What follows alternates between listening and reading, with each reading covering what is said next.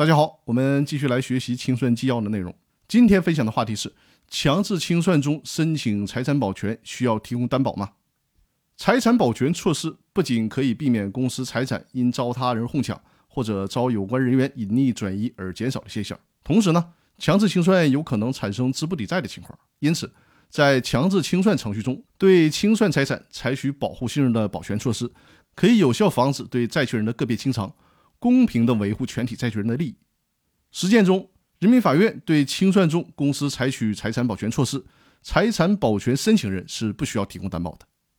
人民法院采取财产保全措施，责令申请人提供担保的主要目的是保障可能因申请人申请错误而给被申请人造成的损失得以赔偿。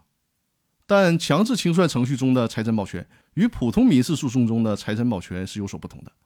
对清算财产采取保全措施，目的在于防止财产的流失，最大限度地保障清偿的结果，因而呢，不存在保全错误造成公司损失的可能性。所以说，申请人申请对清算财产采取保全措施是不需要提供担保的。那我们本周分享的内容就到这里了，祝大家周末愉快，更多内容我们下期继续，感谢大家的收听。